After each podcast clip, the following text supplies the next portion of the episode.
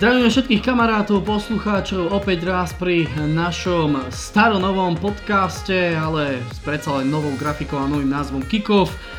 Už sa pravidelne snažíme vám ozývať s nejakými tými futbalovými témami a zadeliť nejaké naše vlastné myšlienky k tomu, čo sa vo futbalovom svete deje. Samozrejme v našich tých normálnych, zbežných častiach kickofu sa venujeme najmä tomu, čo sa dialo v rámci európskeho futbalu, nejakým tým výsledkom a teoreticky možno analýzam a prognózam. No a v našich špeciáloch, ktoré si už od začiatku tohto mesiaca viac menej môžete vychutnať, tak tam sa snažíme venovať do hĺbky nejakej tej jednej či dvom témam, ktoré majú niečo spoločné a sú niečím prepojené. To nás čaká aj e, samozrejme v tých najbližších dňoch. Teraz ani nesledujete, ale počúvate tú normálnu bežnú časť e, podcastu Kiko, v ktorej sa budeme venovať e, prvým výsledkom a úvodu kvalifikácie na Euro ktorom samozrejme nechýbali ani slovenskí futbalisti a ich prvý dvojzápas vo svojej skupine, ale najprv sa pozrieme na to, čo sa stalo vo zvyšku Európy, potom sa pozrieme na skupinu našich futbalových reprezentantov, naše výsledky a i to, čo vlastne predviedli ich súperi. No a následne nás čaká dnes posledná téma tohto podcastu a to by malo byť preview eh, pred štvrtfinále Ligy majstrov. Čaká nás toho veľmi veľa, myslím si, že bude o čom vyprávať a baviť sa, tak poďme pomaličky rovno na to. Začneme teda kvalifikáciou na Európsky šampionát. No a hneď e, vlastne na úvod celej kvalifikácie jeden z najväčších šokov e, vlastne úvodných hracích dní. Kazachstan doma porazil Škótsko. Kazachstan, ktorý má aj nového trénera, ktorým je Čech Michal Bílek, bývalý reprezentant Vstúpil do kvalifikácie bez nejakého ostychu, suverénnym víťazstvom 3-0, ale pre mňa ten pomer je prekvapivý. Nie za stolko, že sa Škóti trápia. To je podľa mňa už tak nejak trend tohto týmu, ktorý sa len márne snaží držať krok s Walesom alebo s Anglickom, ktorí v posledných mesiacoch a rokoch za ten britský futbal hrajú prim. No a Škóti ukázali, že aj táto kvalifikácia z ich strany asi nebude vydarená. No všeobecne si myslím, že Škótska liga v rámci tých britských ostrovov, čo sa týka najvyšších súťaží, teraz odmyslíme si League One, Championship, druhú, tretiu anglickú ligu, Myslím, že Škótska liga sa považuje možno za tú druhú najlepšiu, samozrejme o Velskej sa asi nehovorí nič, Severoírska, tam sa občas niekto dostane do kvalifikácie Európskej ligy a ligy majstrov a nič moc nepredvedie. No a írska súťaž taktiež nie je tá, ktorá by vo svete veľmi rezonovala. Avšak, napriek tomu, že je to možno druhá tá najlepšia súťaž na britských ostrovoch, Škóti nemajú podľa mňa osobne, aspoň momentálne, ten druhý najlepší národný manšaft, národný tím. Momentálne myslím si, že ich dokážu odohrať Velšania. Prakticky asi bez problémov si s nimi dokáže poradiť Írsko. Veľké problémy by Škótsku narobilo Severné Írsko. No a Škótska reprezentácia sa začína stavať na, e, stávať na britských ostrovoch takým tým trošku otlkánkom svojich súperov. To potvrdili aj v Kazachstane prvé kolo kvalifikácie, hneď prvý zápas a obrovský šok pre viacerých fanúšikov. Kazachstan, Škótsko 3-0, Kazachstan neprestrelal svojho súpera, strely celkovo sledujeme, že tam bola štatistika na úrovni 10-9, ale strely na bránu z 10 pokusov až 7 krát to smerovalo smerom na svetinu e, hostujúceho Bejna. No a ten trikrát kapituloval a Škóti si tak naozaj už hneď v úvode veľmi stiažili svoju snahu o zabudovanie v skupine. Tak oni to majú ťažké už iba z toho pohľadu, že favoritmi v skupine sú Belgičania a potom podľa všetkého Rusy. Ja som chcel dodať také dve poznámky. Podľa mňa Škóti trošku zaspali dobu, ja keď sa občas dívam na highlighty a podobne, či už škótskej ligy alebo reprezentácie, tak mi príde, že oni hrajú stále taký ten eh, staroanglický futbal 60, ro- 60 rokov, eh, nakopávané lopty, tvrdé súboje a o tom to je. To je jedna vec. A druhá vec, oni nemajú kde brať. Oni v podstate berú zo Celticu, berú z Glasgow Rangers, ktorí sú späť v najvyššej súťaži a bojujú eh, na vrchu ale tam sa podľa mňa skôr podpisuje ten faktor, že dosť hráčov pochádza z druhej anglickej ligy a tá už e, nemá takú kvalitu, aj keď je to náročná súťaž. No, presne tak a to je tiež to, čo som si v poslednej dobe všimol, presne tak, ako si poznamenal. Väčšina hráčov v druhej anglickej lige naozaj, čo sa týka škótskych dresov a škótskych reprezentantov v Premier League sa to začína trošku míňať.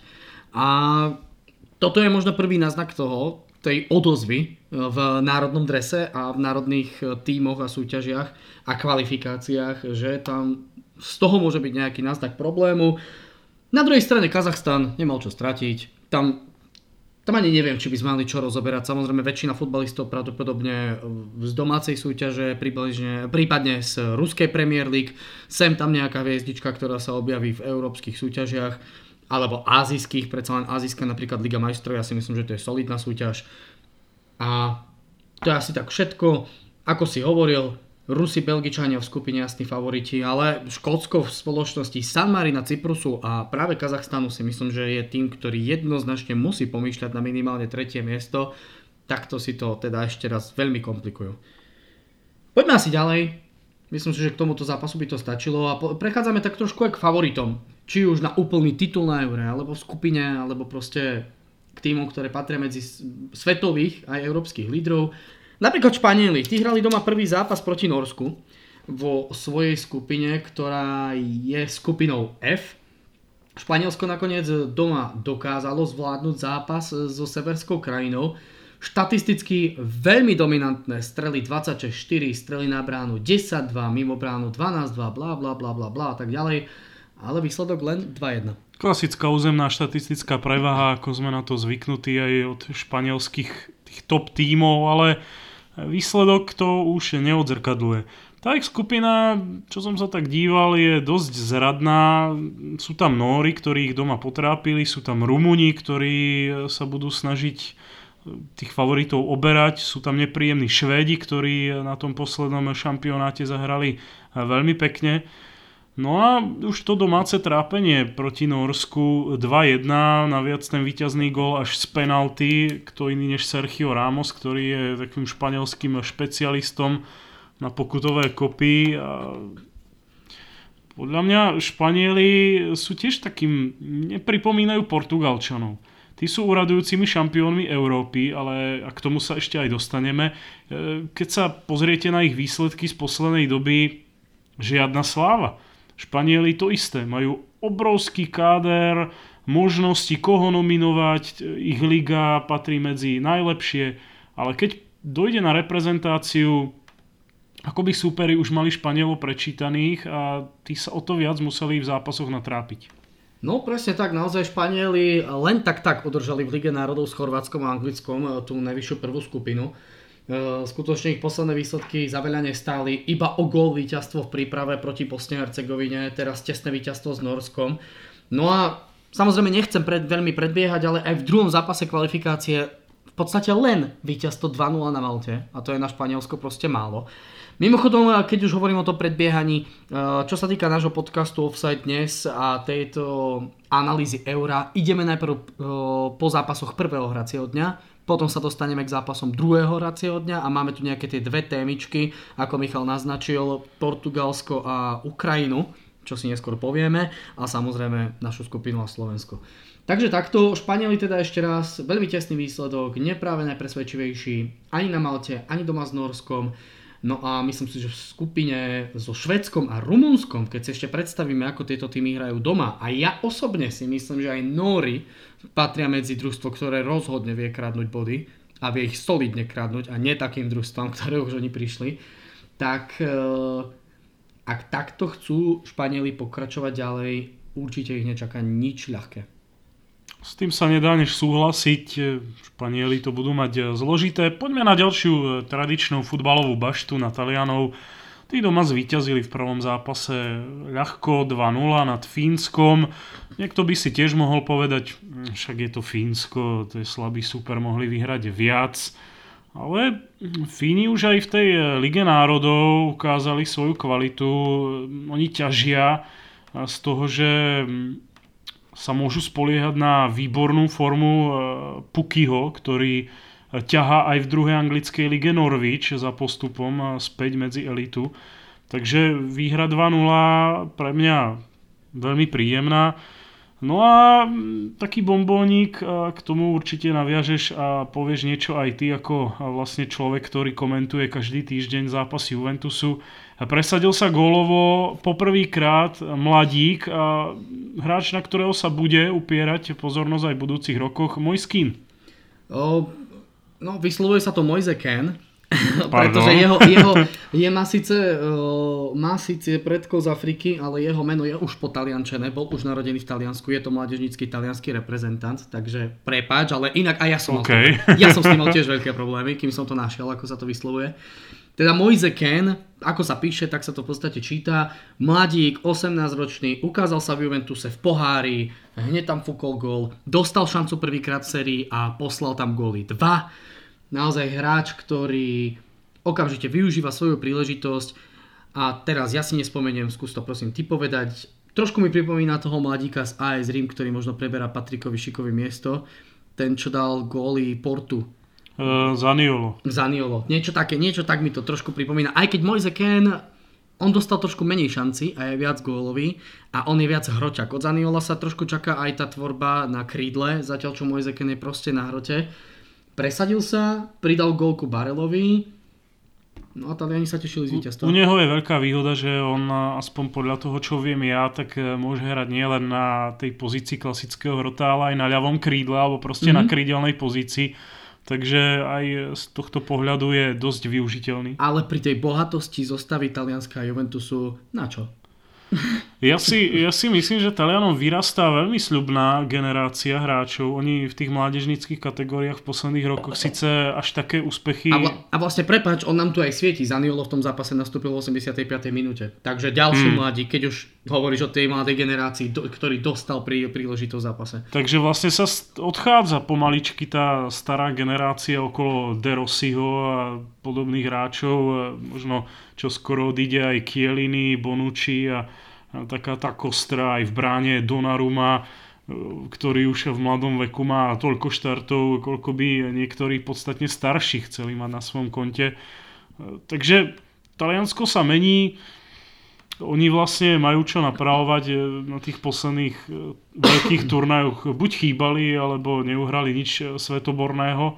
Takže pre Talianov splnenie povinností a pohodlné vykročenie za kvalifikáciou. No a taktiež, keď už spomíname tie celé skupiny, tak opäť asi načrtnem, ako to pri Taliansku vyzerá. Je tam Grécko, Bosna, Hercegovina, Fínsko, Arménsko a Liechtensteinsko. Ja osobne pri tom, ako sú nasadené tie týmy v, tý, v, v košoch, pri tom, ako každých 10 rokov na tom sú inak, spomeňme si napríklad Grékov, ešte pred 15 rokmi majstri Európy, teraz e, klub, ktorý sa sotva potáca v štvrtom nasadovanom koši.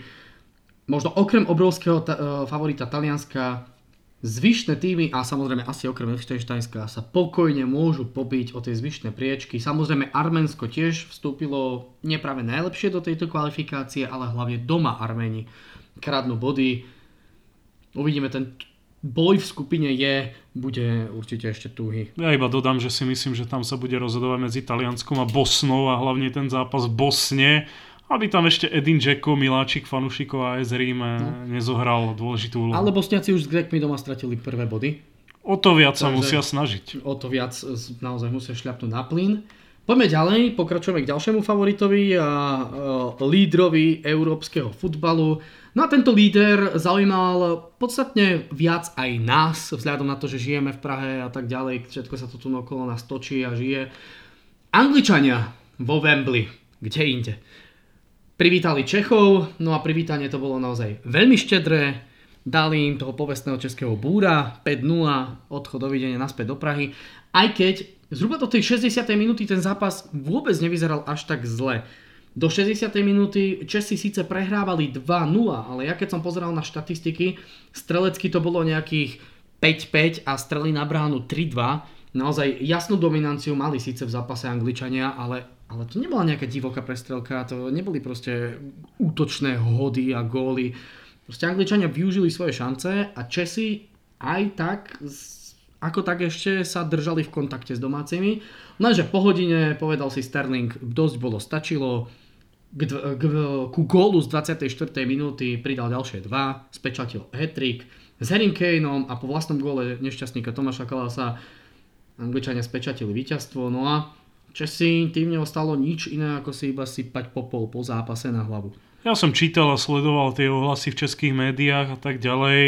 Čo najviac rezonovalo, to bola tá penalta. Podľa mnohých nemala byť. Myslím si, že hlavne z toho uhla pohľadu, že to bol druhý gol do šatne. Tak to Čechov mohlo dosť nalomiť. Ďalej, čo taktiež často bolo skloňované, Tomáš Kalas tomu ten zápas vôbec nevyšiel. Bol asi najviac kritizovaným futbalistom potom sa začali už ozývať aj také hlasy, že prečo vlastne v, no, reprezentácii pôsobí niekto, kto hráva druhú anglickú ligu.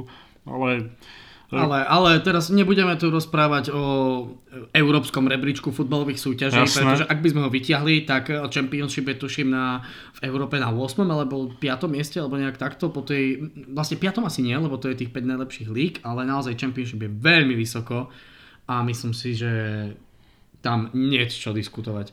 No a tým tretím bodom často sa skloňovalo, že možno mala česká reprezentácia viac vsadiť na slávistov. Na to, že sú v laufe, že majú za sebou ťažké zápasy.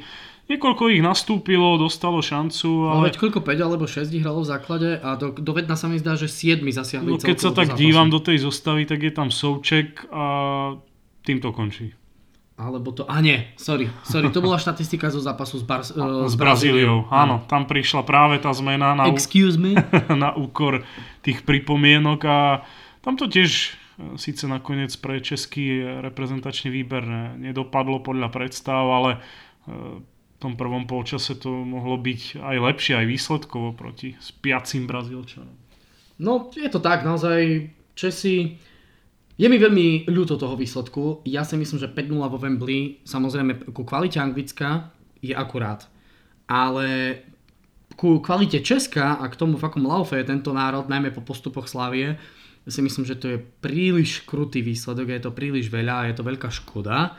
Zas na druhej strane, čo by ich mohlo možno nakopnúť a čo by to raz teoreticky mohlo znamenať, jedna štatistika, od CS Football, čo je stránka, ktorá rieši historické štatistiky v československom futbale a tak ďalej. Čo je zaujímavosťou je, že vždy, keď Česko, respektíve Československo prehralo prvý zápas, kvalifikácia v Anglicku, vždy sa nakoniec stalo majstrom Európy. No. to, je... tak to by bolo zaujímavé toto zopakovať v roku 2020. Prečo nie? Zázraky sa dejú.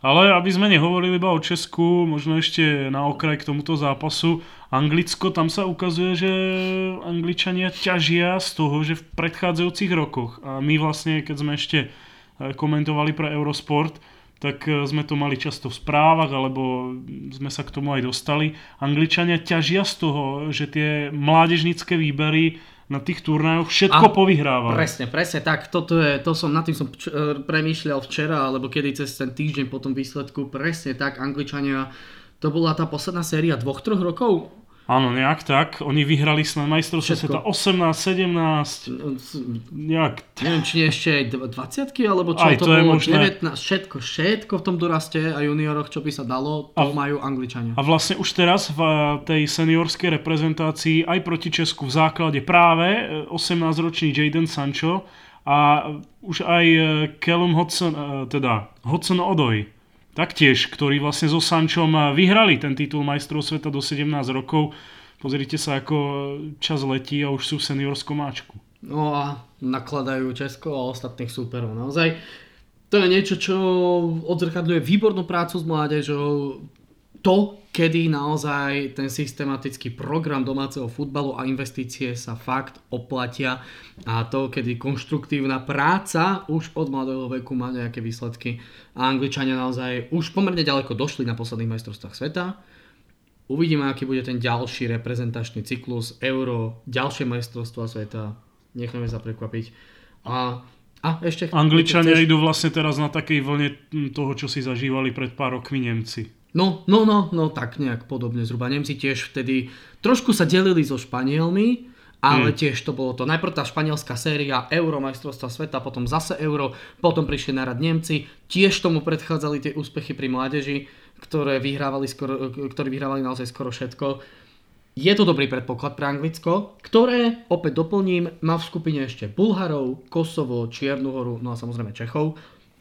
Favorit je jasný, no a Česi v tejto skupine budú mať čo robiť. Zápasy na Balkáne budú veľmi, veľmi ťažké a hlavne myslím si, že taká čierna, čierna hora a Bulharsko ich môže preveriť asi najviac a tam ten boj môže byť ešte, ešte za Anglickom asi úprimne e, veľmi tesný.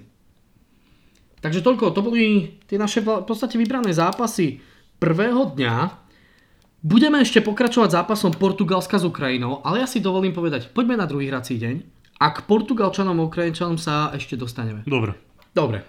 poďme, poďme na škandinávskú konfrontáciu. Norsko, Vrát, Švédsko. Áno, vrátime sa, vrátime sa späť do skupiny Španielov. Tak, tak. E, na prvý pohľad by si každý mohol povedať, to nie je žiadny šláger, ale jednak je to bitva o Škandináviu, už e, tam je to vyhecované preto a jednak už ten vývoj toho zápasu to, to je sen každého fanúšika, ktorý je hlavne nestranný teda.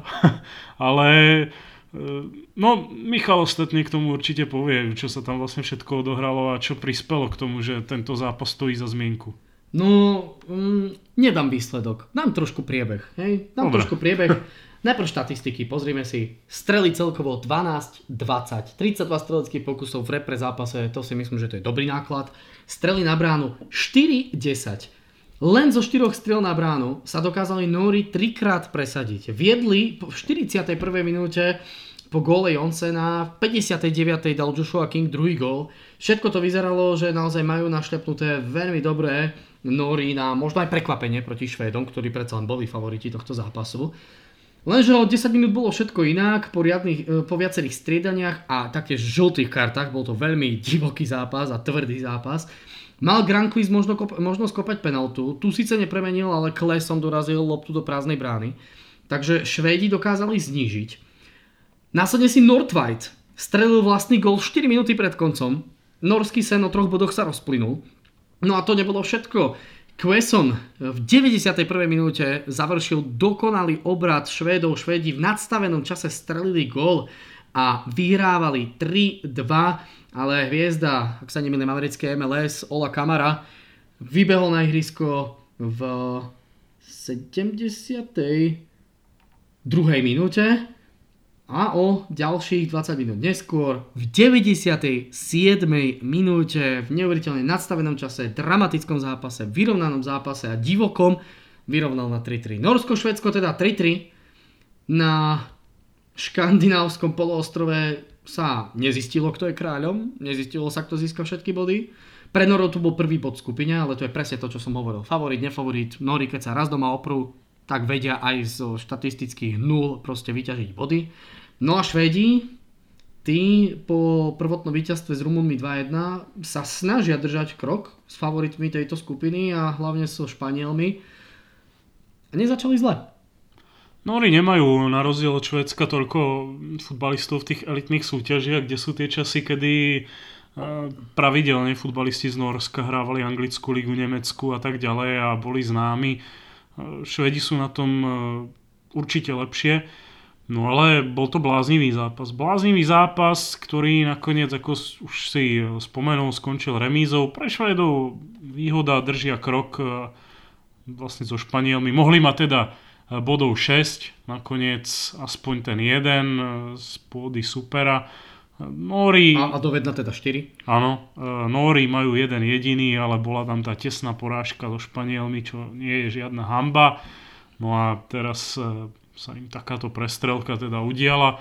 Uvidíme, čo ich čaká ďalej a ten ďalší super by mal byť e, určite e, asi pre e, Nórov priateľnejší. No, budú hrať doma s Rumunskom. Tam ak nezískajú 3 body, tak sa budem asi aj lámať chleba. Asi, asi. Možno trošku skoro to hodnotíme, predsa len Rumúni asi v tejto skupine tiež budú strácať body. Tam, ako sme hovorili, aj s tým Anglickom, aj s tým Švedskom, tam asi, Španielskom, pardon, tam asi za tým prvým jasným miestom ostatní sa budú byť, čo im budú síly stačiť. Švédi budú hrať proti Malte doma, čo by mali byť jasné 3 body, ak teda sa im to podarí a ak splnia svoj plán, tak ako by sa dalo predpokladať. Poďme asi ďalej. Jedna prestrelka 3-3 v druhom hracom dni nestačila. Už o niekoľko, Aby toho nebolo málo. aby toho nebolo málo, o niekoľko chvíľ sa spečatil výsledok aj vo Švajčiarsku. Výsledok rovnaký, výsledok 3-3, ale po ešte uh, väčšej makačke za vyrovnaním. Zatiaľ čo sa lamal chlieb zápase Norska so Švedskom úplnom závere, keď jedni obratili a druhý vyrovnali, tak uh, v tomto stretnutí Švajčiarska s Dánskom bol jasný favorit, jasný, no jasný, pomerne výrazný favorit, ktorý mal nahrané, mal rozohrané, viedol 3-0 a to boli domáci Švajčiari. V 19. minúte Fröler, v 66. minúte Granidžáka, v 76. minúte Brel Embolo, 3-0, vymaľované, vybavené, nebavíme sa, dovidenia. No že 6 minút pred koncom riadnej hracej doby si Jorgensen povedal, no chlapci skúsime, fúkol tam jeden gól, Gičake, Gičer, tam dal druhý, no a Galsgaard v nadstavenom čase vyrovnal na 3-3, Švajčiari, takisto ako Česi v Anglicku, sypali si popol na hlavu, boli neskutočne nespokojení, nervózni po zápase, neverili tomu, čo sa stalo. No a Dáni, bol to ich prvý zápas kvalifikácií a hneď prvý, ja si dovolím tvrdiť, že pod za cenu zlata. No tak vzhľadom na to, ako sa ten zápas vyvíjal, určite. E, ja som na ten výsledok a priebeh bol zvedavý už podľa tých predzápasových preview. Jednak Dáni neprehrali, nechcem klamať, ale ak som to dobre čítal, snad 16 alebo 18 zápasov za sebou.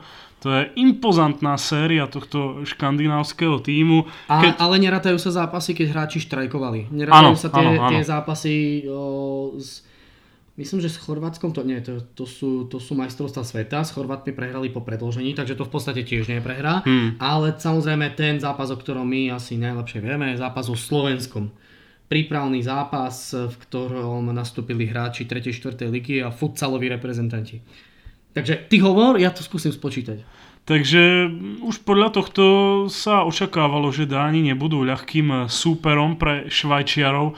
Ty si naviac v tom predchádzajúcom zápase ešte v rámci e, Ligy národov doma pochutnali na Belgičanoch, čo nie je žiadny ľahký súper. A 15. No tak. 15 zápasov bez prehry a predtým to boli dve prehry počas tých uh, asociačných termínov a turnajov, ktoré sa hrajú v Saudskej Arábii alebo v mm, Katare, mm, mm. kde chodí aj Slovensko. A tam prehrali so Švedskom a s Jordánskom. Tam väčšinou inak chodia hráči buď národnej súťaže alebo druhej ligy a tak ďalej. Proste tí bez urážky, Bčkoví hráči a Bčkové reprezentácie. No a potom tá séria uh, bez prehry pokračuje ďalej. Takže ak nerátame ten štrajk, ak nerátame prehru po predlžení s Chorvátskom na mestrovstvách sveta, ak nerátame tú, tú, e, tú prípravu v januári, ktorá prakticky pre nikoho v podstate nič neznamená, tak séria bez prehry sa tiahne až do roku 2016 a dovedna to robí 15, 16, 18, 20, 25 zápasov bez prehry v tých riadných ačkových zápasoch. Dáni ukazujú, že sú asi vládcami Škandinávie vzhľadom na tie výsledky, ale ehm, my keď sme sa vlastne častejšie, často bavili aj mimo komentovania a tak, tak sme sa zhodli, že Švajčiari sú takým čiernym koňom či už veľkých turnajov alebo podobne. Už tá spomínaná výhra 5-2 nad Belgickom v Lige národov ukázala ich obrovskú silu. Viedli 3-0, ale nezvládli to. Ale a ja tento som tým... práve k Belgicku chcel prirovnať. Tento tým má obrovské predpoklady a ešte len doplním, že vlastne eh, oni sa tešia aj z takého akéhosi futbalového boomu. V Bundeslige nastupuje obrovský počet hráčov do Švajčiarska a to sú jednak hráči v poli, ale hlavne koľko brankárov tam chytá. Tam pravidelne chytá Zomer v Gladbachu, Bürky v Bürky, Dortmunde, áno. Eh, začal chytať eh, Georg Kobel v Augsburgu, Marvin Hitz je dvojkou v Dortmunde. Ešte si spomínate... Ale možno... brankár, ktorého kvality sú si myslím, že dosť dostatočne v inom týme na jednotku. A to ešte napríklad je taký Diego Benalio, ktorý chytá val za Wolfsburg, ale vlastne si trošku pokašľal kariéru tým, že išiel do Monaka a tam po tom, čo sa udiala kríza a rôzne ďalšie veci, tak je dvojkou za Šubašičom či Subašičom Takže, ale Švajčiari proste, čo som chcel povedať, majú obrovské možnosti, kde brať. Majú, majú naozaj veľmi e, veľké možnosti, vedia odkiaľ kde by sa dali naozaj zbierať hráči a brať hráči. môžu si dovoliť nechať na lavičke sedieť Benita, môžu si na, dovol- na lavičke nechať sedieť Lichsteinera, veľa skúseného stop, bra- obrancu stopera, Mehmedy ostáva sedieť na lavičke, naozaj to sú hráči, ktorí úplne pokojne môžu proste doplniť domácu teda v tomto zápase domácu zostavu. Ešte keď tam vidím tú lavičku, tak Vogo ten vlastne tiež chytáva striedavo za Hoffenheim, ďalší brankár z Bundesligy. No, presne tak, naozaj Švajčiari majú z čoho ťahať Ehm, samozrejme, treba doplniť aj to, že Švajčiarsko je jedna, a tu teraz nechcem tu byť rasista, alebo čo, hej, ale Švajčiarsko je jedna z tých krajín v Európe, ktorá veľmi veľa ťaží aj z tej imigrantskej vlny. Proste naozaj veľmi veľa hráčov je tých takých, ktorí o, proste pôvodom No, Minimálne buď, ich rodičia, Švajčiari nie sú. Buď Kosovo, Albánsko. A Kosovo, Albánsko, prípadne v podstate aj Afrika. Veď pozrime sa, v útoku hráč Embolo, proste futbalista tmavej pleti, mm, ktorý mm, alebo Zakaria, Babu. Zakaria, e, samozrejme t- tie najväčšie hviezdy Granit Xhaka alebo Čerdan, v albančine vyslovovaný Šačiri, ale v našom tom anglikánskom ponímaní a švajčiarskom ponímaní Shakiri, proste futbalista, ktorý taktiež pôvodom z Balkánu. A aj to je to, že pre niekoho maximálne ne, nepochopiteľné a nepriateľné, ale aj to treba vedieť využiť. Aplikovať to, proste integrovať do svojho národa týchto ľudí a vidíte, že aj takýmto spôsobom sa dajú získať dobrí reprezentanti, dobrí futbalisti, ktorí vlastne tiahnu tú repre Švajčiarska, aj keď to v posledných 6 minútach poserú a revizujú 3-3 s Dánskom. asi, asi nejak tak, ale dosť už k tomuto zápasu poďme svižne ďalej. A ja si dovolím tvrdiť, že tento zápas bol možno aj z oboch hracích dní najočakávanejším šlágrom. Holandsko-Nemecko. Holandsko, ktoré zažíva dobu akéhosi, akéhosi znovu zrodenia, nastupujúca mladá generácia, hlavne ťaží z Ajaxu a PSV Eindhoven a ďalších tímov. Proste prišiel tam k tej generačnej obmene, ktorá v každom klube alebo národe z času na čas príde. No a Nemci, ktorí za mňa naopak zažívajú už od toho posledného svetového šampionátu, kde vyhoreli ako fakľa, tak e, zažívajú takú tú dobu, nechcem povedať temná, ale takých e, horších časov. Už sme to tu párkrát spomínali v našich e, podcastoch, či už v tom predošlom, alebo teda v samotnom kickofe, že v Nemecku nielen v Bayerne, ale aj v manšafte, v reprezentácii je čas na istú technickú obmenu, hráčskú generáckú obmenu, možno taktickú obmenu a všetko, čo k tomu patrí. Zatiaľ k tomu ešte asi stále dostatočne nedošlo. To sa odzrkadlilo aj v tej Lige národov, ktorú Holandsko práve vo svojej skupine, prvej skupine v A kategórii vyhralo proti Francúzsku a práve Nemecku. Lenže Nemci sa pekne revanšovali. No a dnes v kvalifikácii Eura dokázali poraziť Holandianov na ich pôde v aréne Johana Krajfa v Amsterdame. E, Nemci sa ujali pomerne rýchleho vedenia 2-0. Leroy Sané po štvrthodinke otvoril skóre, Serge Gnabry navyšoval v 34. minúte. V druhom polčase ale Holandiania vyrovnali. Matthijs de Ligt a Memphis Depay dávali gól do hodiny riadnej hracej doby na 2-2. No ale keď už sa schýľovalo k remíze, tak ako tomu bolo naposledy v Holandsku v tej Lige národov 2-2, tak v 90. minúte si Niko Šulc povedal, že nie, nie, nie, my chceme 3 body, my chceme ukázať fanúšikom, že my sme to Nemecko, ktoré proste vyhráva a bude rešpekt a že predsa len k nejakej tej obmene došlo. Stredol gol, Nemci zvíťazili 3-2 vo veľmi ťažkom zápase a tak e, ak sa nemýlim, naštartovali, áno, bol to ich prvý zápas a naštartovali vlastne svoju cestu za postupom na Euro.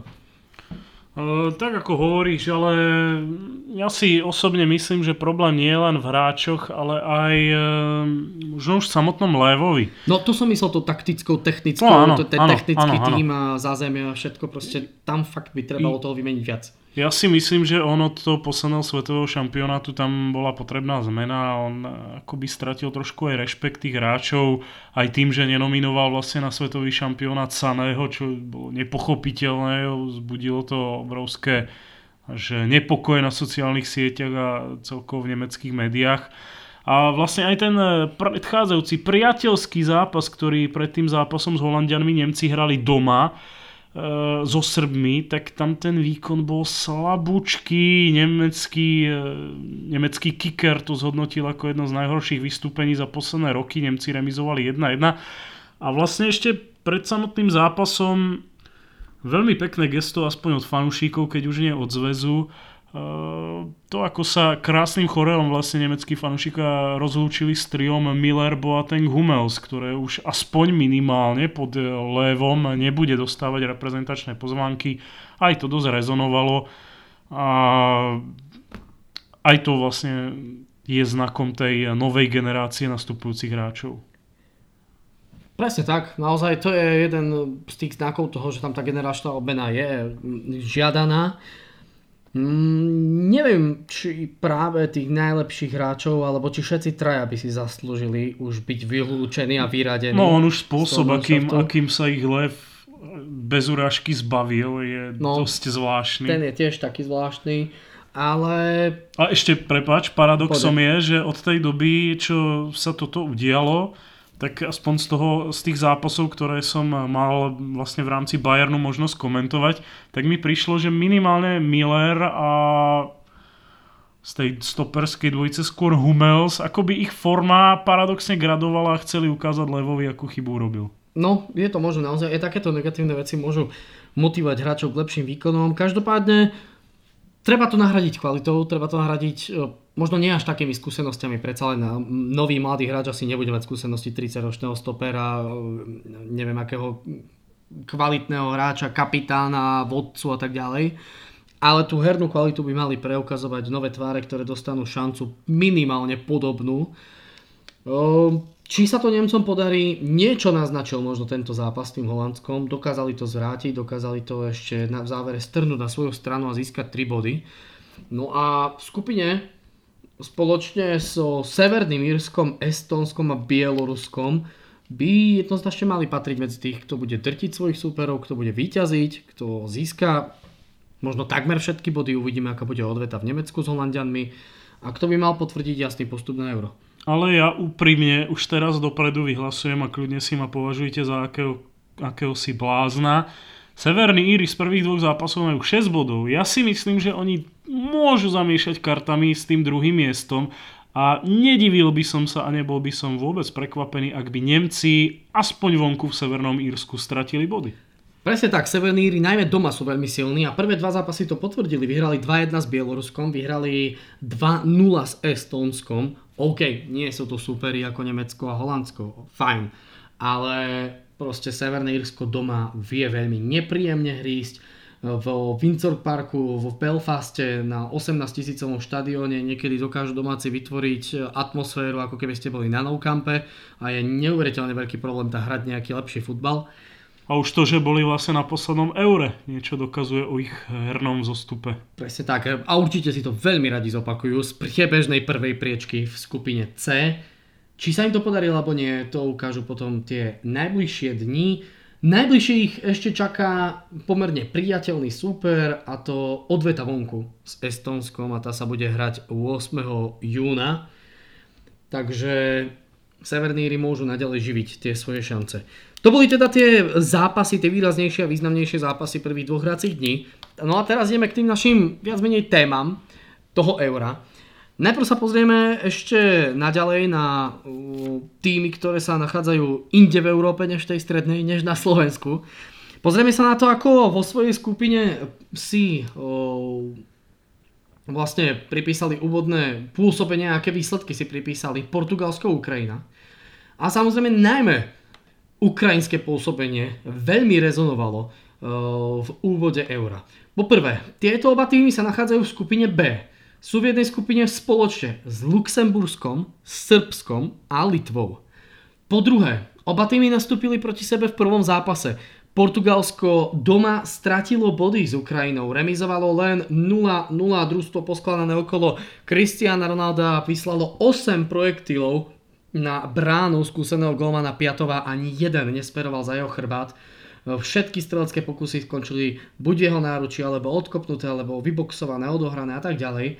Ukrajinci naozaj boli veľmi šťastní za ten jeden vydretý a získaný bodík. Portugalci tým veľa radosti na tvári neostávalo. No a v ďalšom zápase Ukrajina porazila Luxembursko vonku, ale veľmi tesne, 2-1. Myslím, že po vlastnom góle ešte. Luxemburci naozaj hrali veľmi dobrý zápas a veľmi dreli až do poslednej minúty. Dokonca doma viedli 1-0 v 34. minúte po gole Turpela, potom Cigankov dával gol v 40. minúte a vyrovnával až v 93. minúte Rodriguez si dal vlastný gol. Ukrajina získala všetky 3 body a po remíze v Portugalsku víťazstve v Luxembursku sa osadila na čele skupiny C, B pardon, a má na konte 4 body. Portugalčania v tom druhom zápase remizovali opäť a len 1-1 opäť doma so Srbskom. Dušan Tadiš dal gol z, per, z penalty, následne Pereira 42. minúte vyrovnával. Medzi tým sa ešte stihol zraniť Cristiano Ronaldo, ale ten by do dvoch týždňov, ako sám povedal, mal byť v poriadku, takže to asi nebude nič vážnejšie. Ale čo sa začalo diať a čo boli ďalšie zaujímavosti tých nasledujúcich dní? Ukrajina teda ešte raz prvý tý... Áno. Počkaj, ešte prepáč, než k tomu prejdeš. Ja iba chcem povedať, že mňa to neprekvapilo. Ja Portugalčanov osobne futbalovo nemusím. Príde mi, že sú až príliš závislí na Ronaldovi, aj napriek tomu, že tá herná kvalita a veľké futbalové mená tam sú. Ale mne sa ten tým nepáčil herne a výsledkovo už ani na tom Eure, kedy získali vlastne titul. Koľko remíz oni uhrali, to, to bolo neuveriteľné. No ale šťastie práve pripravený na tým, čo rozhodnú o víťazstve o postupe. Ja zase napríklad Portugalsko viac menej mám rád, ale presne s tým súhlasím. To z, tá závislosť na Ronaldovi je už neskutočne do očí, do srdca, do mysle bijúca, to je už príliš veľa. Ronaldo má 34 rokov, OK, je vo forme ako nejaký 25-ročný mladík, ale to nebude trvať väčšine. A mám pocit, že Portugalčania zatiaľ náhradnú cestu žiadnu nemajú ukáže sa v ďalších rokoch. Každopádne Ukrajina bola na čele svojej skupiny a stále ešte je. Luxembursko zvíťazilo v prvom zápase doma s Litvou 2-1 a keď doma hralo aj s Ukrajinou 1-2, tak si asi viete predstaviť, ako sa vedia Luxemburčania doma hecnúť. Sú druhí v skupine s tromi bodmi. Portugalčania po tých dvoch remízach tretí, Srbsko hralo len ten jeden zápas s Portugalskom remíza jeden bod. Štvrté miesto a posledná samozrejme po prehre Luxembursku Litva. Takže už, už sa niečo naznačuje, že by nejaké to Luxembursko mohlo trošičku s domácimi zápasmi tam pomotať e, vody a rozvíriť vody v skupine B. Lenže v posledných týždňoch a dňoch e, vyšlo na povrch niečo z ukrajinského pozadia, čo by pre Ukrajinu mohlo znamenať možno aj stratu všetkých bodov v skupine.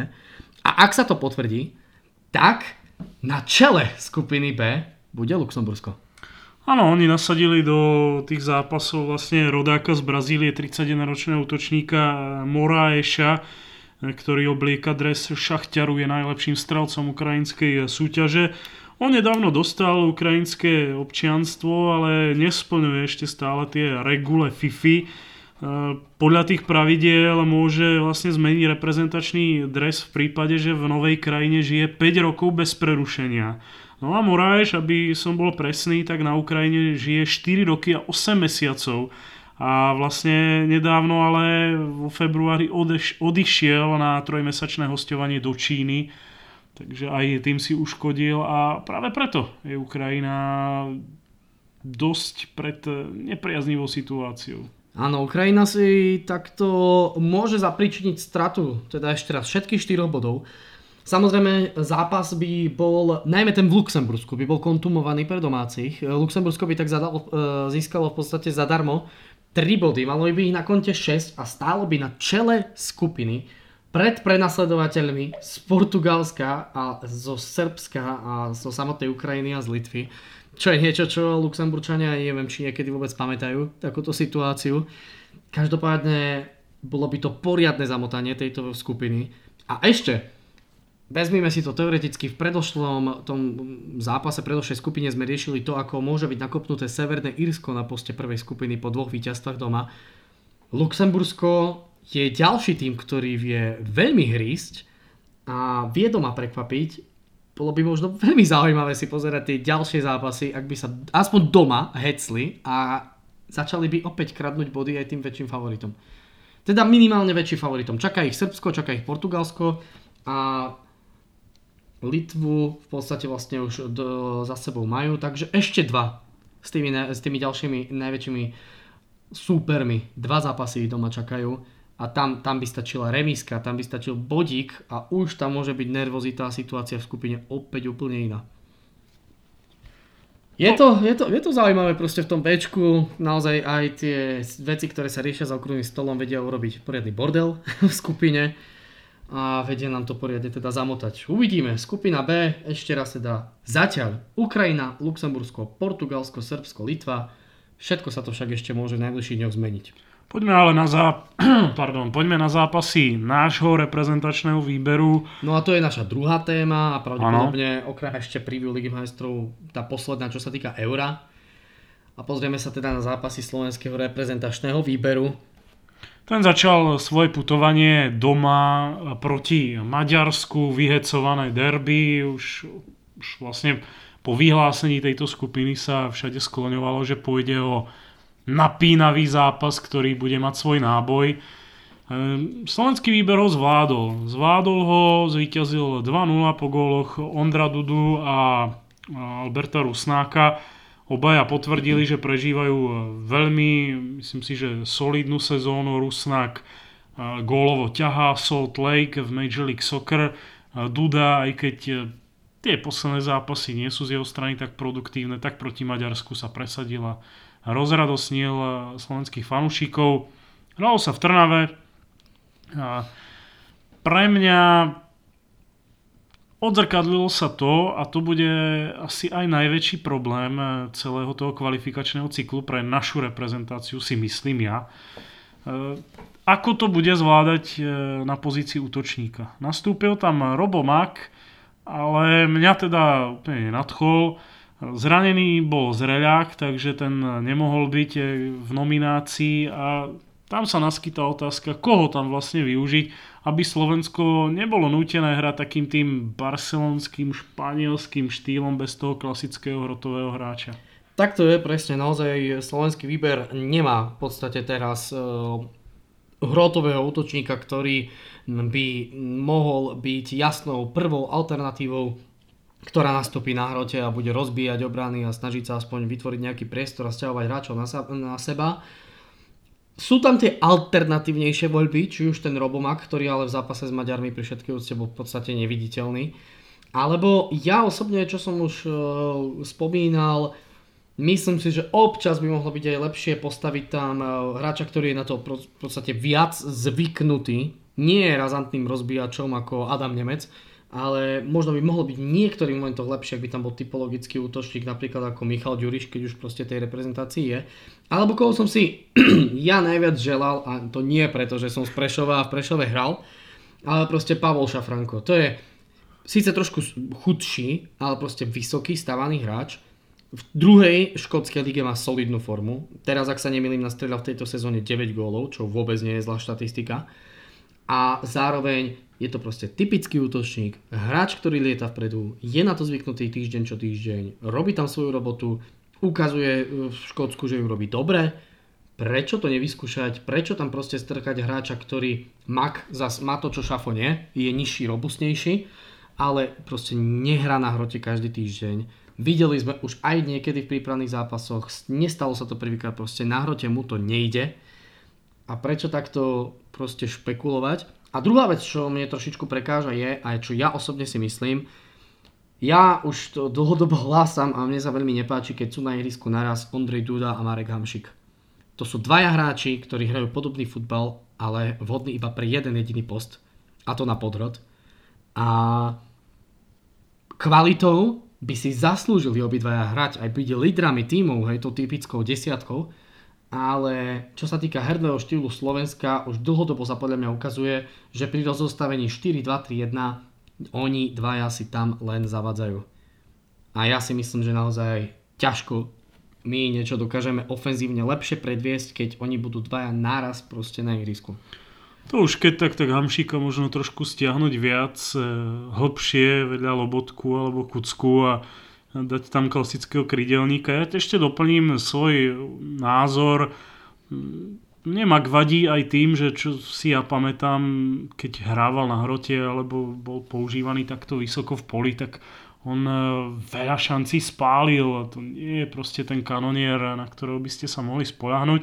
No a k tomu Šafrankovi, ty si tu spomínal, aký je to typ útočníka na druhú stranu, keď niekto hrá v škótskej lige a proste ostrovný futbal, ktorý je o tých e, kontaktoch, o tom, že tam e, obrancovia nič nedarujú útočným hráčom, tak na tú tvrdosť e, určite je zvyknutý a No presne tak, ako, by mohol a to pri, pri všetkej úste k jeho fanúšikom a našim poslucháčom a k samotnému šafovi, ako suchý jak palica a aj tak dáva goly. Áno, áno. Takže ja si myslím, prečo nie, prečo to proste neskúsiť. Alebo ešte jednu variantu som mal a to si myslím, že tiež by niečo v tom mohlo byť.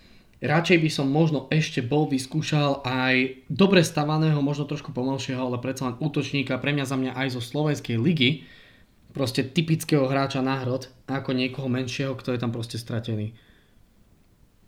To sú, ale to sú už len uvahy. To už, to už je niečo, čo si možno myslím len ja. Možno by sa to nepre, neukázalo, nepresadilo by sa ten hráč. Ťažko povedať. Všetko je na Pavlovi Hapalovi, ktorý si niečo predstavuje, niečo nastolil v tej reprezentácii. Tá zvládla zápas s Maďarskom v pomere 2-0. A môžeme ísť na ten druhý duel. Asi, nie? No a to bol duel, ktorý sa hral na britských ostrovoch, hral sa vo Velse, bol to jeden z dvoch úvodných zápasov toho druhého hracieho dňa. No a Slováci v ňom už bohužiaľ na štadióne Cardiffu City nestačili na Wales. O všetkom rozhodol v 5. minúte mladíček eh, James, konkrétne Daniel James, ktorý ukradol loptu Petrovi Pekaríkovi, ten nemal zlý úmysel, ale bohužiaľ prevedenie nebolo najlepšie. A nakoniec razantnou strelou ti zakončil. Výsledkovo veľmi tesný zápas. Zápas dvoch rozličných e, polčasov. Prvý polčas podľa mňa jasne patril Velsu, druhý našim futbalistom. Osobne si myslím, že hlavný arbiter ho veľmi nezvládol. Našťastie ale rozhodcovia neovplyvnili výsledok aj keď veľmi necitlivo odpískali koniec zápasu, keď sme buď mali kopať štandardku po ruke, alebo rohový kop. A oni ešte pár sekúnd pred koncom nastavenia ukončili duel. Ale zase pri všetkej úcte ja si myslím, že ani z toho by sme gól nedali. Tam to už na konci zápasu vyzeralo, že nedáme gól ani do rána. No dopadlo to ako dopadlo a v tomto dueli proste myslím si, že predsa len favorit zvíťazil doma a ukázal nám, že ten boj o víťazstvo skupine a o postup bude ešte veľmi, veľmi tesný. Peťo Pekarík tam vzal všetku vinu na seba, to je na jednu stranu sympatické, na druhú stranu nie je možné všetko za všetkým vidieť iba Pekaríka. Tá naša skupina môže byť ešte zradná, hlavným favoritom má byť Chorvátsko, to ale v druhom kole nečakane stratilo body v Maďarsku, prehralo tam vlastne 1-2 ja som videl highlighty už z toho prvého vystúpenia Chorvátov proti Azerbajdžanu, kde vyhrali 2-1 a tamto, na to, že sú to vicemajstri sveta, nebola žiadna paráda. Tam sa tiež Chorváti a naviac v domácom prostredí trápili, prehrávali 0-1 až v samotných v podstate záverečných 10 minútach to otočili na svoju stranu. Takže Chorváti, ak by išli takýmto trendom ďalej, tak aj e, pre nás nemuseli byť úplne nehrateľní, aspoň doma. A už tá ich strata asi na Maďarsko aj pomohlo dosť výrazne. No, tak samozrejme áno, pomôže to. Na druhej strane podľa mňa sa aj trošku komplikuje situácia v skupine, pretože teraz v podstate možno okrem Azerbajdžanov každý cíti šancu. Každý jeden po prvých dvoch hracích dňoch s tým, že Wales a Azerbajdžan hrali len jeden zápas. Na čele skupiny Slovensko 3 body. Druhý Wales 3 body. Tretie Maďarsko 3 body. Štvrté Chorvátsko 3 body. Všetko po tých víťazstvách, prehrách, víťazstvách, prehrách. No a posledný samozrejme Azerbajdžan po prehre v Chorvátsku ani jeden bod, ale tiež vonku s Chorvátskom prehrať 1-2, žiadna hamba. A ak aj Azerbajdžan, nielen Chorváti, ale ak Azerbajdžan takto chce pokračovať, tak to díky pekne, to nechcem vedieť, čo z tej skupiny ešte budeme mať za bordel. Ale na druhej strane to sa mi páči. Mne sa to páči, nech je to vydreté, vyrovnané, proste tie zápasy stoja za to, nech do posledného hracieho dňa, nech sa proste hrá o každý bod, o každý súboj, ale samozrejme nech Slovensko rozhodne skôr, že postupí a ostatní nech si hrajú. A je to zaujímavé. A na druhej strane aspoň tá, tá prehra s Velsom nás možno až tak veľmi mrzieť nemusí. Ako si povedal, nám naozaj to zakopnutie Chorvátska s Maďarskom trošku pomohlo. Možno viac nápomocné by bolo, ak by tam sa možno zrodila remíza Chorváti by mali len jeden bod, čo tiež nie, e, teda pardon, mali by 4 body, čo by až tak veľmi stačiť nemuselo. A to zakopnutie Maďarsku by mohlo bolieť. A zase Maďari s jedným bodíkom by sa možno až tak necítili, ale ťažko povedať. Tam bude hlavne ťažké ten ďalší termín, nepopulárny termín niekedy v júni, no. kedy vlastne bude po sezóne hráči si možno odídu na nejakú krátku dovolenku a potom sa vrátia. V tom, v tom prípade, ak sa nemýlim, v tom termíne my sme, za, my sme ten tým, ktorý hrá len jeden zápas. A hráme hmm. o vonku s Azerbajdžanom, ktorý zmenil dejisko, ktorý uh, tuším s Maďarmi bude hrať doma zápas v tej 70 tisícovej arene, či koľko to má, tá, ktorá sa postavila kvôli euru a kvôli minuloročnej univerziáde. A náš duel sa bude v Azerbajdžane hrať v štadióne s kapacitou 15 tisíc ľudí. Takže takto to domáci trošku zmenili, ale na jednej strane trošku prevratíme očami, divíme sa, na druhej strane zase byť, byť azerbajčanským občanom. Povieš si, že ideme vypredať 70 tisícovú arénu na zápas so Slovenskom, potom čo, OK, náš tým hral pekne v Chorvátsku, ale čakáš, že postupia na euro, čakáš, že z toho bude nejaký super šláger, že z toho bude dominantný futbal. Oni ani, ani s tými Maďarmi proste tých 70 tisíc tam nevyklepú z tej haly, myslím si ja. No a uvidíme, ako, ako, ako to teda bude vyzerať možno v komornejšej atmosfére. A zase na druhú stranu môže sa stať to, čo v Severnom Írsku. Menší štadión, väčšia ozvena, väčší bordel. Kto vie? Tá komorná atmosféra má svoje kúzlo a mohlo by sa to ukázať aj v tých eh, ďalších zápasoch. Myslím že, myslím, že týmto by sme mohli uzatvoriť eh, kapitolu s názvom eh, Začiatok európskej kvalifikácie. Eh, no a v rýchlosti, nebudeme to rozoberať asi nejak detailnejšie, poďme na tú Ligu majstrov, kde nás čakajú zanedlho štvrťfinálové zápasy a zápasy, ktoré opäť eh, budú mať čo futbalovým fanúšikom ponúknuť.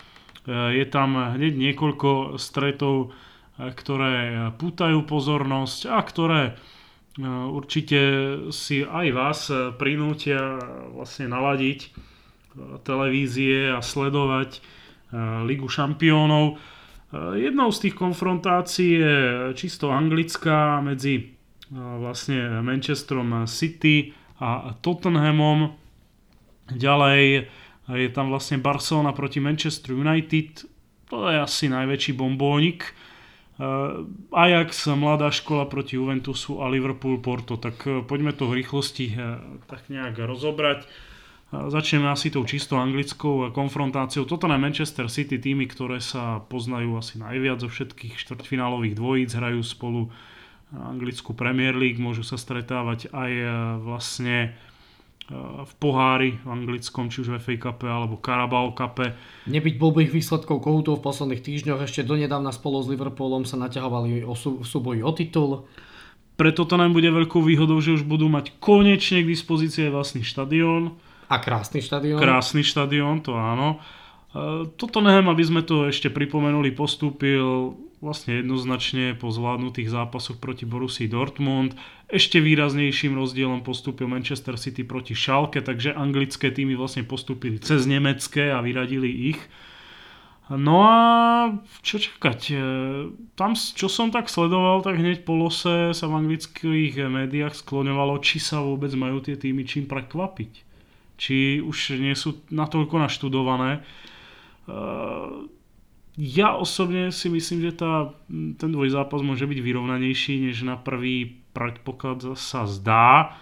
A Tottenham bude robiť všetko preto, aby hlavne ten domáci zápas zvládol a tú odvetu tomu prispôsobil.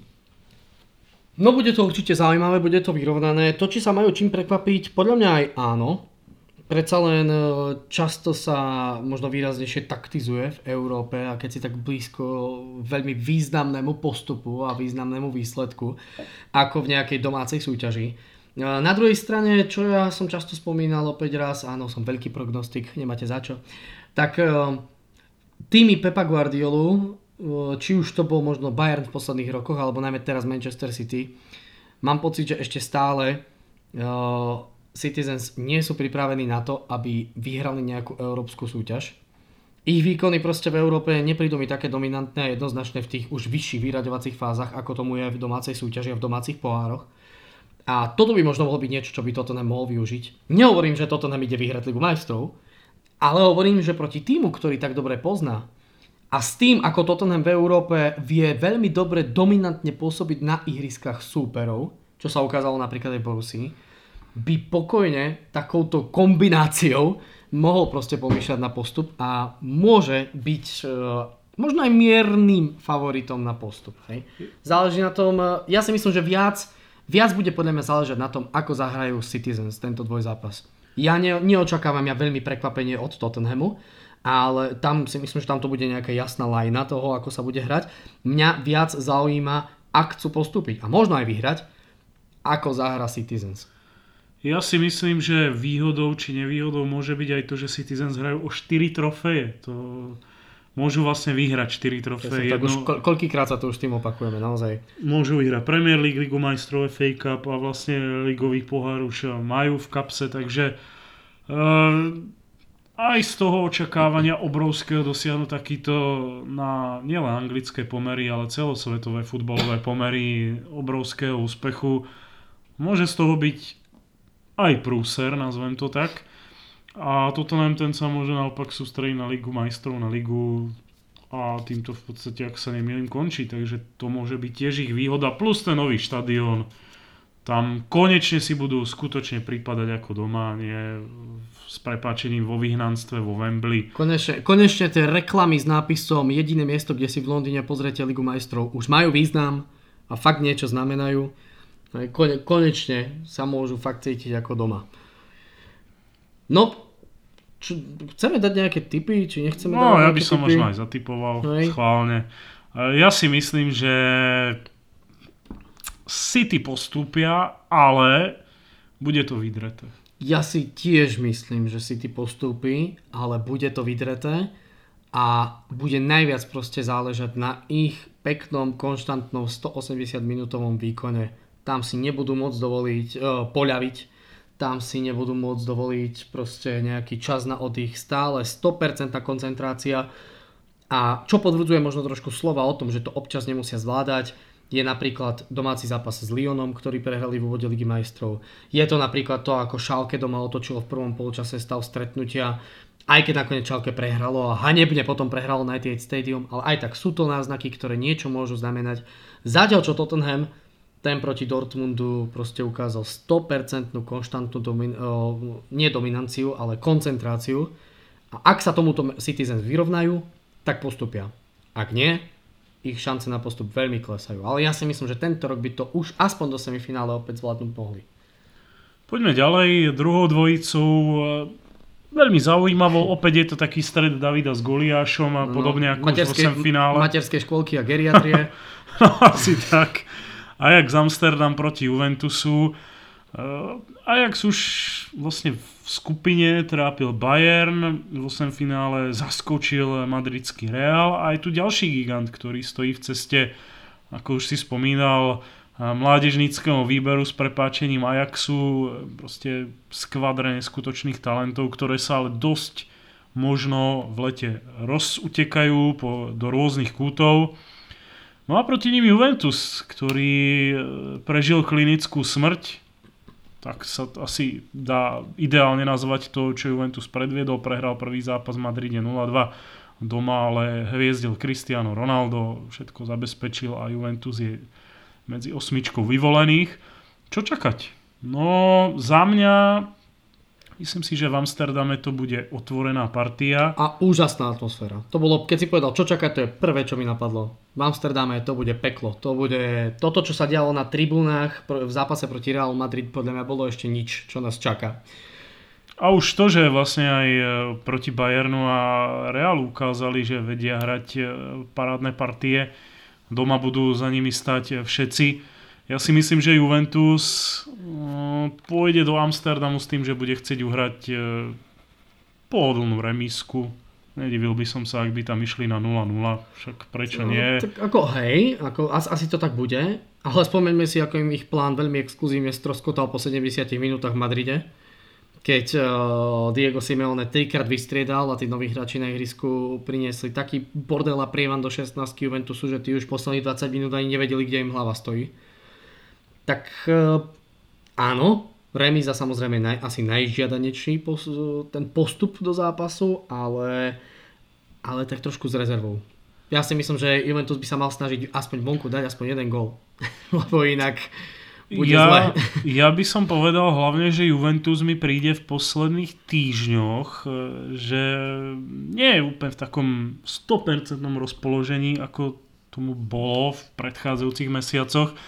E, ja som vlastne mal vďaka tvojej absencii nedávnej možnosť komentovať zápas v Janove, kde to bol asi najhorší výkon Juventusu za x sezón. Oni nevystrali ani raz na bránu to, od takéhoto týmu očakávate, že proti Janovu bude hrať minimálne vyrovnanú partiu, aj keď vonku. E, vlastne ty si nedávno komentoval, myslím, zápas s Parmou, kde sa tiež trápili a bolo to divoké. Plus ten no, zápas... 3-3, dve asistencie Juraja Kucku po navrate do, Anglicka, do Talianska. Pardon. Plus, plus to, ako nezvládli zápas v Madride. Tých výkyvov je tam e, až príliš. A to som tiež už tu spomínal a taktiež odporúčam na Netflixe je dokument First Team, je to o Juventuse, má to tuším dve série a jedna z najčastejších vecí, ktoré aj pri prenosoch Juve TV rozprávam a čo je tam často spomínané, je, že Massimiliano Allegri, keď sú s ním robené rozhovory a čo on bral za jednu z najväčších povinností v svojom týme, je dostať do hračov koncentráciu, 100% koncentráciu v každom zápase od začiatku až do konca a to potom previesť do sezóny. A to hovoril, že to je v Juventuse jedna z najväčších víziev a jeden z najväčších problémov, s ktorým sa potýka každý rok. A toto je presne možno odozva toho, čo si hovoril, že už 26 zápasov bez prehry, tak už možno trošku stratili koncentráciu a duel proste s Janovom si povedali, že neviem, či vypúšťajú, alebo proste, že ho niekto vyhrá sám. Takisto ten zápas Atletico Madrid, tiež 70 minút poctivá práca, a nielen, že dobre striedania Diego Simeoneho, ale opäť možno už boli jednou, jedným krokom hlavou v tom, že o, oh, dneska to už bude remiska. A zrazu fuk 2-0 a Ronaldo sa musel doma predviesť trojgolovým vypraskom, hej. No a aby sa im postupných dňoch a týždňoch nestalo opäť to isté, pretože sa toho začína nahrabovať viac a viac, začína to kulminovať a Ajax, videli sme s Realom, to je tým, ktorý to vie využiť, to je tým, ktorý vie potrestať a aby ešte naozaj stará dáma nevypadla. Tak čo, vypadne, nevypadne? Ja v tomto ohľade budem sympatizantom Ajaxu. Asi, asi tomu možno až tak neverím, ako by som chcel, ale proste ten tým je mi sympatický, ja mu prajem.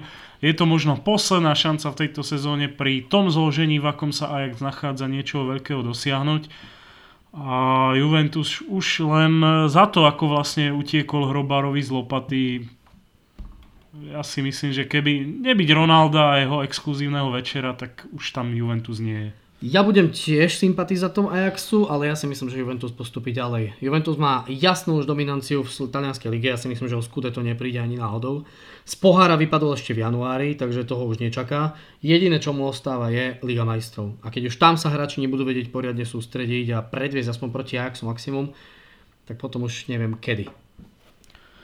Tak eh, poďme na tretí štvrťfinálový duel a tu opäť budeme trošku zainteresovaní viac. Eh, Barcelona, Manchester United, Barcelona, prvý zápas, eh, remíska 0-0 v Lyone v 8, finále, no ale potom to bol Messiho večer 2 plus 2 a fantastické predstavenie hviezdneho Argentínčana, ktorý rozhodol vlastne tú odvetu pri víťazstve na Camp Nou.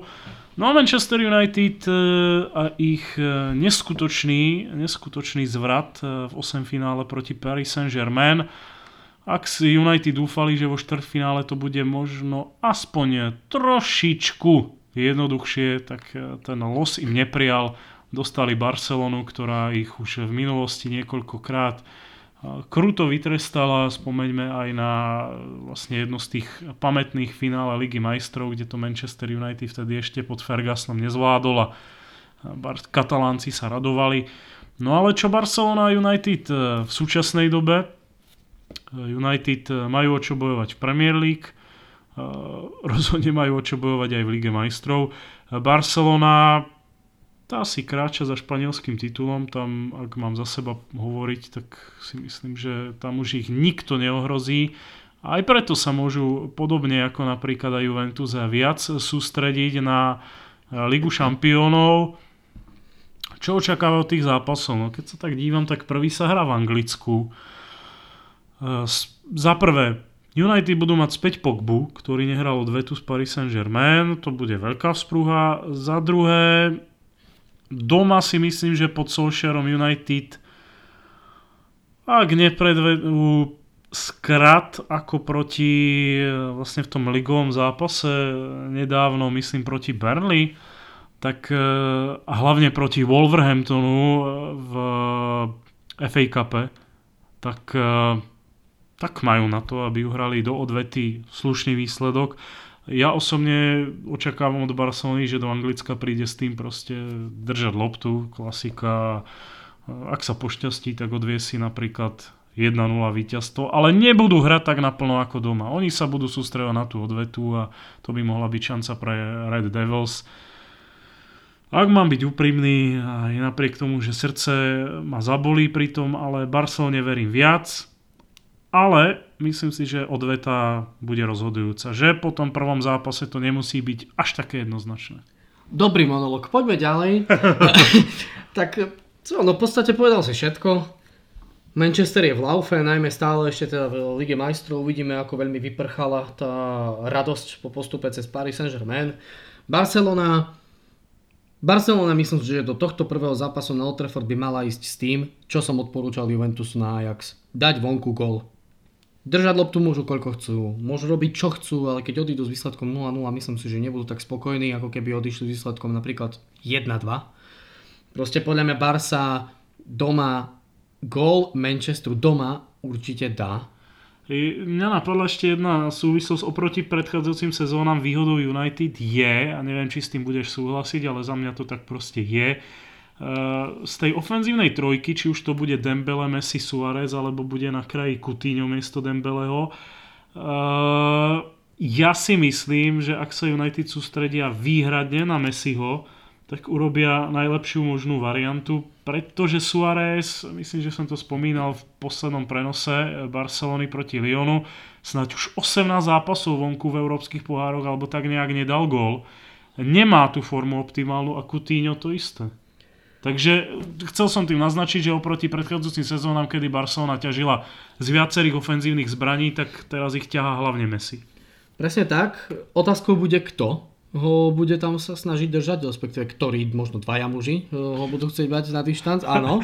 Ešte som si spomenul, pozor na to, eh, Chris Smalling prehlásil, že on pozná slabinu Messiho a že nikto o nej nevie a on, on to všetkým ukáže, tak si počkajme. No tak jedine, že ho chce nakopať do slabín.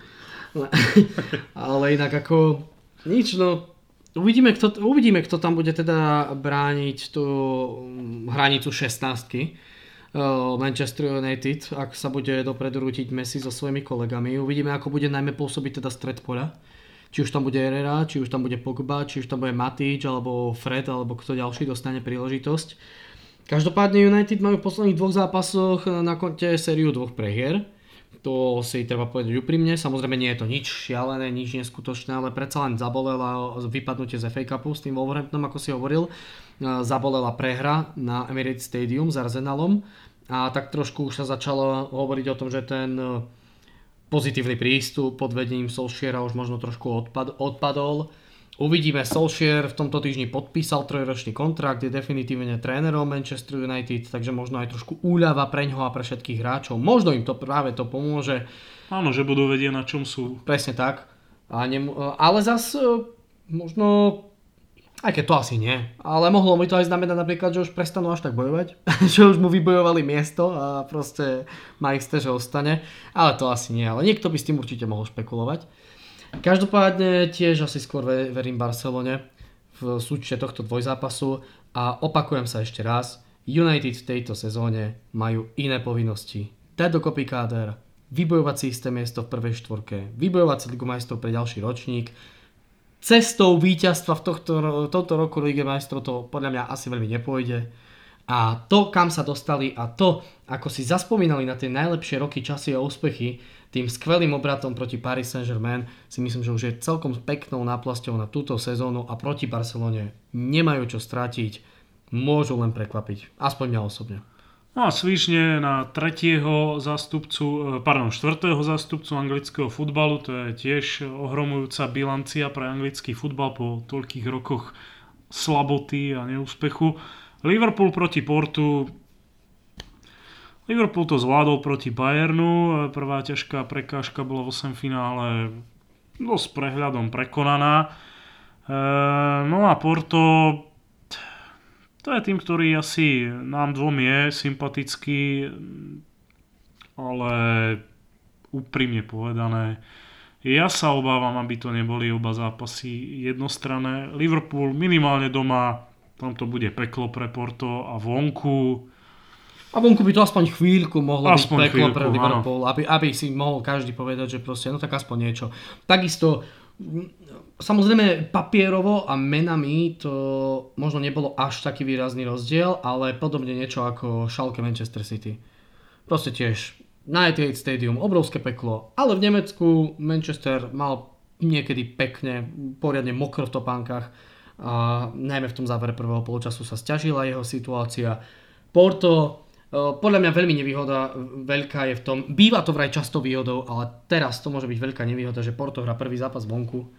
Takže ak napríklad vonku zápas skončí, najmä tomu 3-0, ja viem, Liverpool by už mohol hrať trošku horšie a mohol by si dovoliť oddychnúť vo vete, ale ja si myslím, že Porto je pre mňa osobne tým, ktorý sa veľmi ľahko nechá demotivovať nejakými výsledkami. A aj ten najmenší rozdiel proste dokáže trošku rozhodiť takýto ten, jak to mám povedať, temperamentný tým niečo podobne ako brazilská repre na majstrovstvách sveta. Jeden, dva góly a už proste sú všetci v prdeli. Takže obávam sa toho, ako dopadne prvý zápas a čo to bude znamenať pre ten druhý. Favorit je jasný, jednoznačne Liverpool. Kto má postúpiť ďalej? Myslím si, že určite Liverpool.